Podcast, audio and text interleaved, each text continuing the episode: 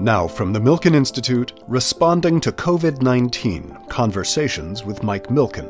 The efficacy of these vaccines is spectacular. It's 95%. And remarkably, these two vaccines developed in different companies, two different continents, give incredibly similar results, which is enhancing the likelihood that this data are absolutely real. That's Moncef Slaoui. He's the head of Operation Warp Speed, our government's public private partnership that has so far produced two highly effective COVID 19 vaccines. It is a career defining moment for the Moroccan born Slaoui, who previously worked on treatments for the H1N1, Ebola, and Zika viruses at GlaxoSmithKline. He spoke recently with Milken Institute and Faster Cures chairman, Mike Milken.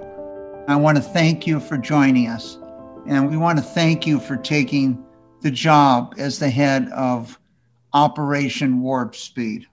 Tell us a little bit about why you took this assignment.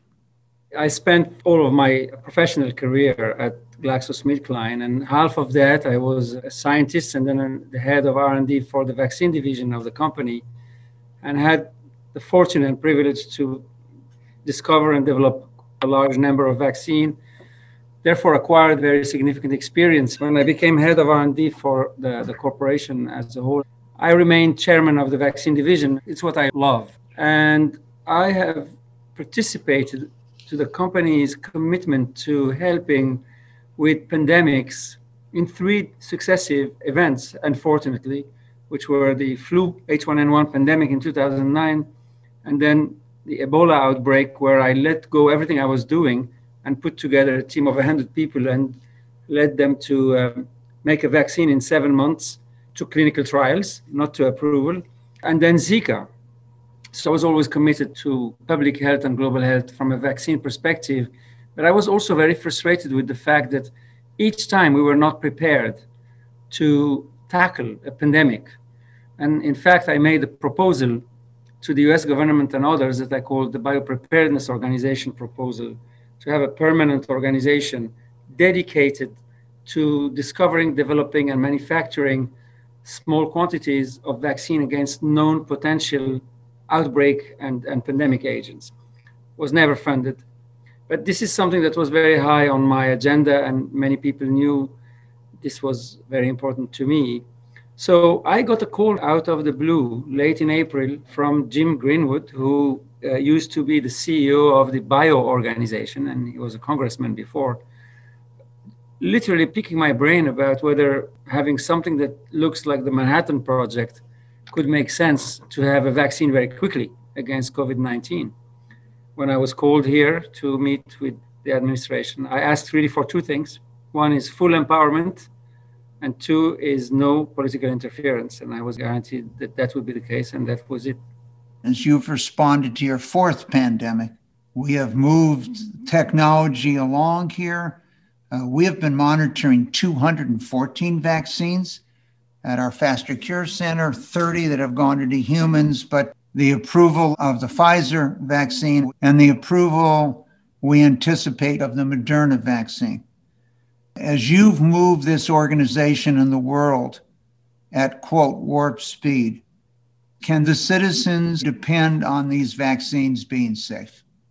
Yes, to the best of the wealth of information that we have on these vaccines. And I'll explain why we went so fast and why we haven't actually cut any specific corners that are relevant to either the effectiveness or the safety of the vaccine. We really went fast because we used what we call platform technologies.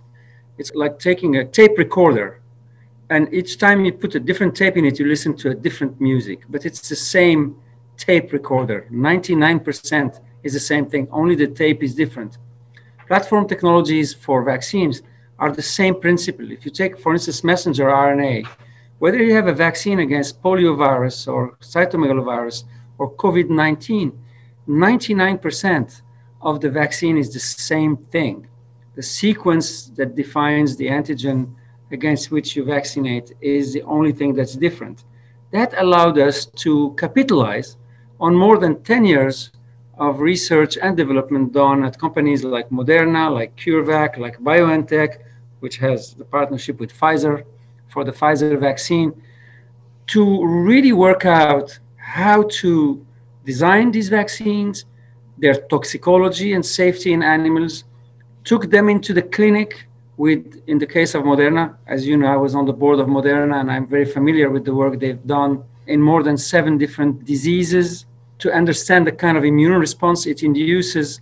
So when COVID 19 came, the minute we had the sequence, the tape, we could plug it into the tape recorder or the messenger RNA platform, and very quickly, within 60 days, be in clinical trials in humans. It wasn't shortcutting the process. It was actually the process had taken place for 10 years before that, and we understood exactly, and so did the FDA, what was being done. The second thing that we've done is in contrast to what happens normally, which is you go step by step in sequence in organizing your phase one trials and then phase two and then phase three, and then you invest in your manufacturing. What we've done is that we planned the clinical trials in parallel. We didn't run them in parallel. What that allowed us is as soon as phase one was completed, we could start phase two the next day. Completed meant the FDA agreed this was safe. Likewise, with the phase three trial, we run them much larger than what's needed. Usually, the minimum requirement by the FDA for a new vaccine is 6,000 subjects. Our trials have between 30,000 and 60,000 subjects. There were two reasons for that. One was it allows to accrue cases into the trial much faster than if you have a small number of people in the trial. So actually, if the, the trial is bigger, it actually end up faster in terms of achieving the endpoint for efficacy. And of course, the second point is we have experience on 15 or 30,000 subjects vaccinated over a period of, on average, four to five months, which is very important to describe at least the short and midterm safety of these vaccines. The data are, frankly, compelling. I mean, the efficacy of these vaccines is spectacular. It's 95%. The efficacy is already achieved after one dose of the vaccine. The efficacy is 100% against severe disease. The efficacy is the same whether you are an African American or a Hispanic or over 65 years old, which are or people with comorbidities. And remarkably, these two vaccines developed in different companies, two different continents, give incredibly similar results, totally independently, which is also enhancing the likelihood that this data are absolutely real. And likewise on the safety. There are side effects that are associated with the injection site, which is totally classic with many vaccines. Some pain at the injection site, some redness, uh, some chills, a little bit of fever. They last a day or 36 hours, and they are really noticeable maybe in 10 or 15% of the subjects vaccinated. In these trials, there were no serious adverse events of any specific nature. Trials were never put on hold. As you know, the data safety monitoring boards, which independently oversee the trials, have put on hold another vaccine trial by, AstraZeneca using a different technology. But these two trials were never put on hold. They never had any event of any specific nature. Uh, and therefore, we feel confident and comfortable that their short and midterm safety is very clear and very well understood. Now, there is one thing that's not described yet, which is their very long term safety. We don't know whether these vaccines could have a side effect of some nature, by definition rare, in the very long term. However, what we know is that in hundreds of thousands of subjects' data from people over the last 40 years that participated in clinical trials for vaccines in the FDA databases. 95% of all adverse events associated with vaccines over all the follow up time, on average two years in vaccine development, occur in the 40 days following completion of vaccination. So we feel that uh, we know those 95%, there is almost nothing serious at all in these trials. And therefore, we can project that their long term safety is very likely to be similar to that of all other approved vaccines. I will take the vaccine, and as soon as it would be approved for pediatric use, I'll give it even to my young child, of course. Your young eight year old son. My young eight year old son. You've just spoken about the Pfizer vaccine and the Moderna vaccine. And what about the other vaccines? Johnson Johnson, AstraZeneca, the biotech company in China, Sinovac, that's been used in Indonesia, the UAE, and many other countries. What about the other vaccines? Where do you see them in the process? Hundreds of millions of doses will be manufactured on a monthly basis between these two vaccines. Those processes are closer to a chemical synthesis process than to a pure biological process, which make them more robust and predictable. The biggest challenge is access to certain raw materials, certain lipids that are very important in the formulation. And with the Department of Defense, we are working on ensuring appropriate access to those raw materials for both companies. I would say in the strategy that we designed for Operation Warp Speed, we decided on day one that we were not going to bet on only one vaccine and not only one technology. We were going to take four different platform technologies. And for each one of them, we wanted to have two vaccines because we wanted to hedge the risk of failure, the risks of delay, the risk of poor execution. And we are very pleased up to now that we have two vaccines from the fastest technology, which is the messenger RNA. The next two use another platform technology, which is the non-replicating vector vaccine, which are the AstraZeneca Oxford vaccine and the uh, J&J vaccine, are in phase three trial. The J&J vaccine here in the US is being tested as a one dose, one shot, or a two shot vaccine in two different trials. And the one shot vaccine has already more than 35,000 subjects recruited in it. And the AstraZeneca vaccine trial in the US, which is different than the UK and Brazil trial that they have reported on with some potential mix up, is also has recruited more than 17,000 subjects and is likely to read somewhere late January or early February. These two technologies are actually easier to scale up in very high uh, number of doses in terms of capacity than the messenger RNA technology.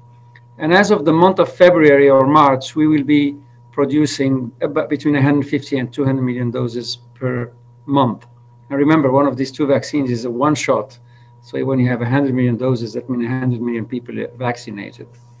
And then we have two protein vaccines, one from Novavax, the biotech company here in the Northeast, and um, one from Sanofi and GlaxoSmithKline partnership, which are in phase two trials, preparing to enter in phase three.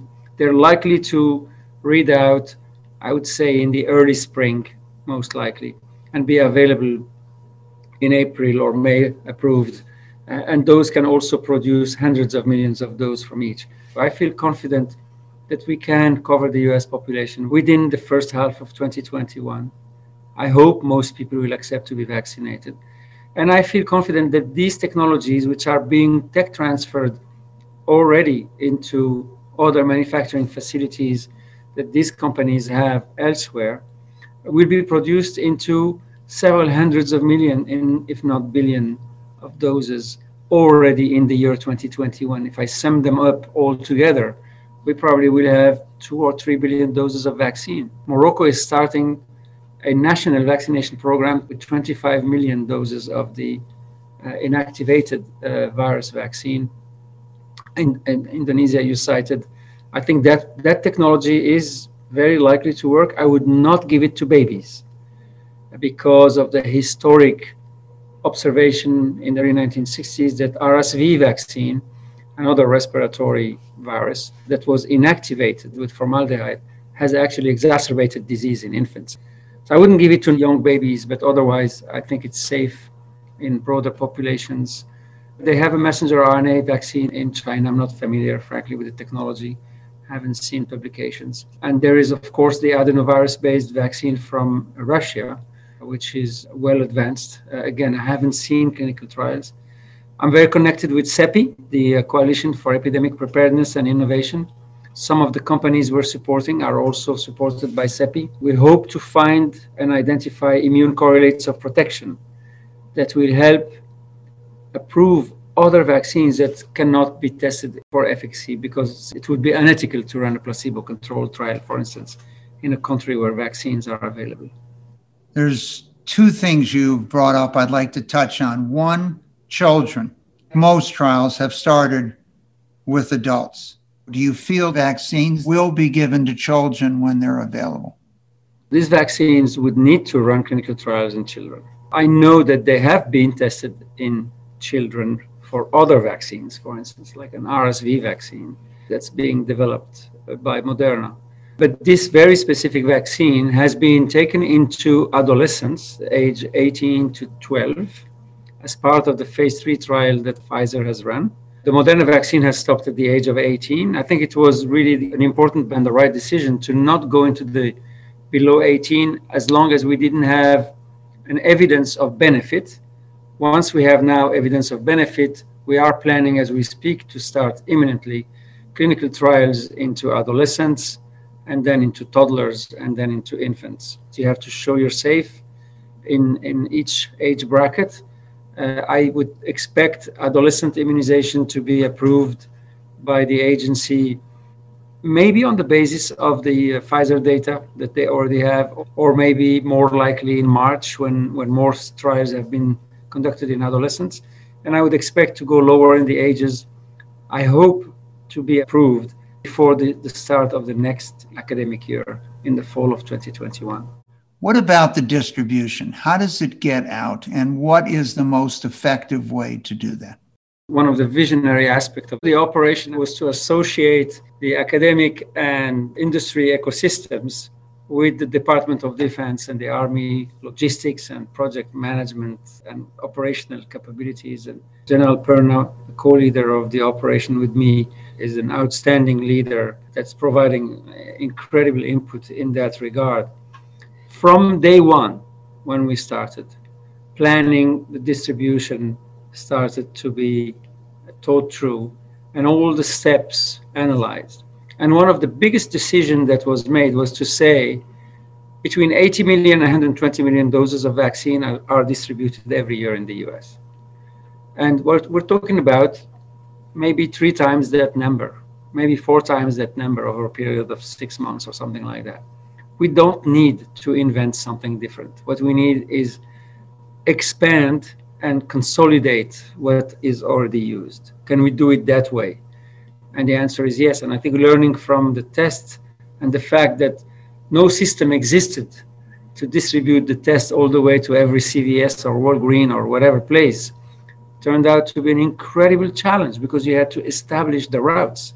Here, the warehouses are there, the distribution companies are there. Really, the biggest challenge is the cold chain, and is of course a higher challenge with the uh, Pfizer vaccine that requires minus 80 as compared to the Moderna that requires a minus 20 cold chain. But even then, the work was to say, okay, how can we make that cold chain a challenge that is contained. Pfizer were very creative in designing packaging system that allows for two weeks stability at minus 80 with dry ice, renewable at least once. And both Moderna and Pfizer demonstrating or measuring and, and, and showing stability of their vaccines at two to eight degrees at the fridge temperature for five days for the Pfizer vaccine and a month for the Moderna vaccine. Why is that important? Because that the last step of vaccinating people once you took the virus outside of the minus 20 or minus 80 cold chain, uh, it was very important that a level of flexibility exists. We have rehearsed every aspect of this. First, in tabletop exercises, conceptual, to make sure nothing fell between the cracks. And every time we did it, new things were improved but also more recently in mock distribution of vaccines. I'm pretty sure there will be hiccups. I hope the hiccups will be 1% and the perfect will be 99% of the time. So let's talk about preparation. You spent considerable time trying to convince the world of the need for having manufacturing capacity and other things in place if we had a pandemic the creation of these new RNA vaccines with the potential that they might be used in this technology for many, many different things in the future. What do we need to know going forward? This partnership between public and private in a way that was unencumbered by bureaucracy is super important. The system knows it can do it. So that's one. The second, I would say, is incredible level of alignment. Really, I have never seen as fast decision making on all aspects. And it was amazing. I could call Albert literally many times. He was somewhere in Greece at five or four in the morning. I wake up very early in the morning and we would discuss something. And Albert would call the teams in Pfizer and things are aligned. And we didn't have to go through 10,000 discussions. It was immediate. I think the other thing is redundancy as a mean to manage risk is very important. We need to really be careful not to think that now we know what to do. Therefore, next time we're going to take just one approach because for the next pathogen, unfortunately, it may require something else. I think the one thing that is more difficult is nobody has an idle manufacturing site waiting for the next pandemic. These manufacturing sites were being used for something else or have just been built from scratch. We worked incredibly, thanks to the Department of Defense, to enable access to accelerate, import, authorize engineers, you name it, anything to build manufacturing facilities from scratch we did. But it's tough, it takes time. You need to validate them, you need to hire the people and train them. That takes time. We could have gone faster if there were dedicated manufacturing facilities for this. Have a nucleus of a permanent facility to discover, develop, and manufacture. And then, if there is a crisis, you can overlay that with a very strong partnership between Department of Defense, I completely changed my perspective on the army. It's all about leadership. It's absolutely exactly like in industry. And make sure we create that integrated partnership next to a permanent facility. I think that would be my way forward. We are bleeding 20 billion a day. Let's spend 300 million a year when we don't have a pandemic. Let's be preventative. When you talk about leadership, how fortunate the world was that you answered that call to lead our efforts during this period of time. Thank you for joining us today, and we look forward to people in the United States joining the UK and others around the world in taking the vaccine. Thank you. Find more episodes on iHeartRadio, Apple Podcasts, Spotify, or milkeninstitute.org slash podcast, where you'll also find the latest COVID-19 updates. Until next time, stay safe and healthy.